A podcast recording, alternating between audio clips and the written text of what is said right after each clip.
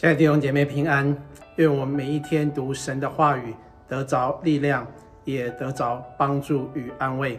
今天我们要看的经文在诗篇40篇1到10节，让我们一起来读今天的经文。我曾耐心等候耶和华，他垂听我的呼求。他从祸坑里，从淤泥中把我拉上来，使我的脚立在磐石上，使我脚步稳当。他使我口唱新歌，就是赞美我们神的话。许多人必看见而惧怕，并要倚靠耶和华。那倚靠耶和华不理会狂傲和偏向虚假之辈的，这人变为有福。耶和华我的神啊，你所行的奇事，并你向我们所怀的意念甚多，不能向你陈明。若要陈明，其事不可胜数。祭物和礼物你不喜悦，你已经开通我的耳朵。燔祭和赎罪祭非你所要。那时我说，看啊，我来了，我的事在经卷上已经记载了。我的神啊，我乐意照你的旨意行，你的律法在我的心里。我在大会中宣扬公义的佳音，我必不止住我的嘴唇。耶和华，这是你所知道的，我未曾把你的公义藏在心里，我已陈明你的信实和你的救恩。我在大会中未曾隐瞒你的慈爱和诚实。我们经文就读到这里。诗篇40篇是跟大卫罪得赦免的经历有极大的关系。大卫说，我曾耐心等候耶和华，他垂听我的呼求。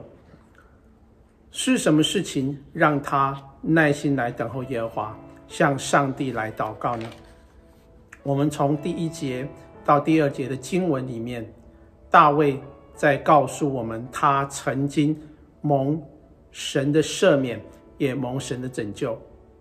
因此他在蒙神拯救的过程当中，他就经历了信心的功课，所以他说他曾耐心的来等候上帝的赎罪之恩。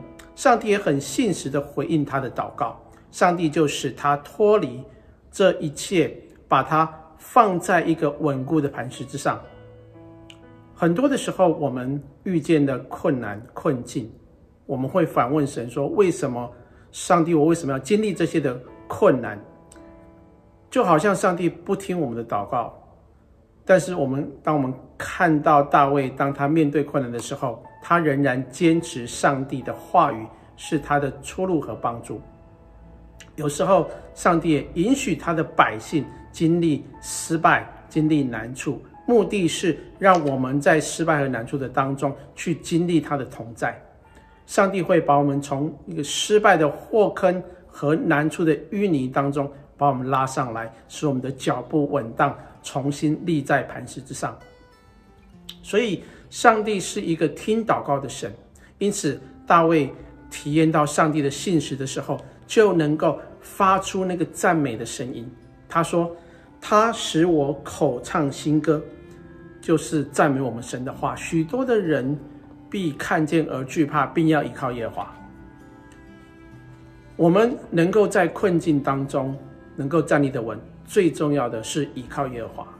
第5节说，耶和华我的神啊，你所行的奇事，并你向我们所怀的意念甚多，不能向你陈明。若要陈明，其事不可胜数。所以当我们处在这样艰难的环境的当中，可能是在这段疫情里面，我们的家庭关系、夫妻关系、亲子关系，或是在工作上的人际关系、教会中的人际关系，都有极大的变化。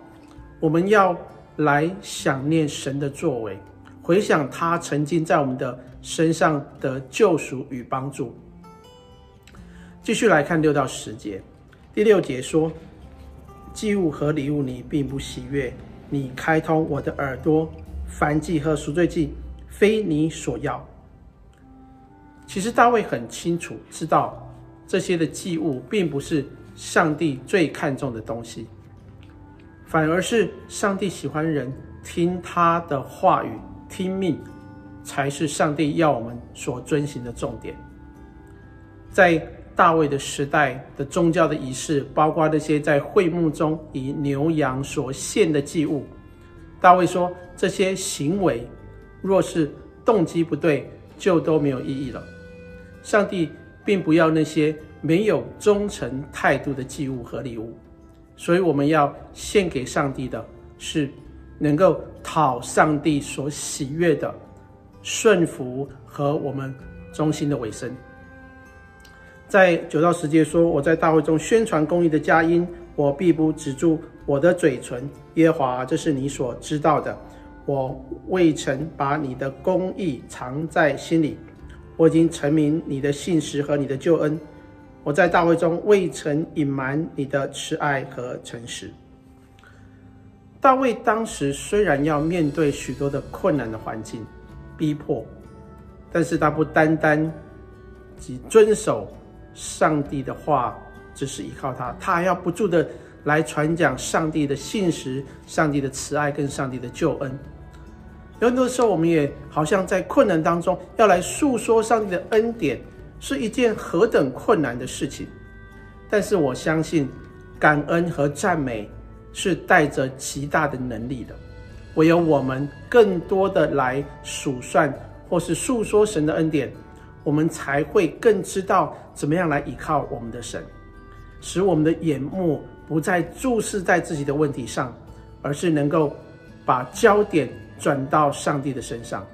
因此今天我们仍然要学习宣传公义的佳音，意思就是我们要热心的来传扬福音，让我们身旁周围的人都有机会听见福音，经历上帝奇妙的救恩。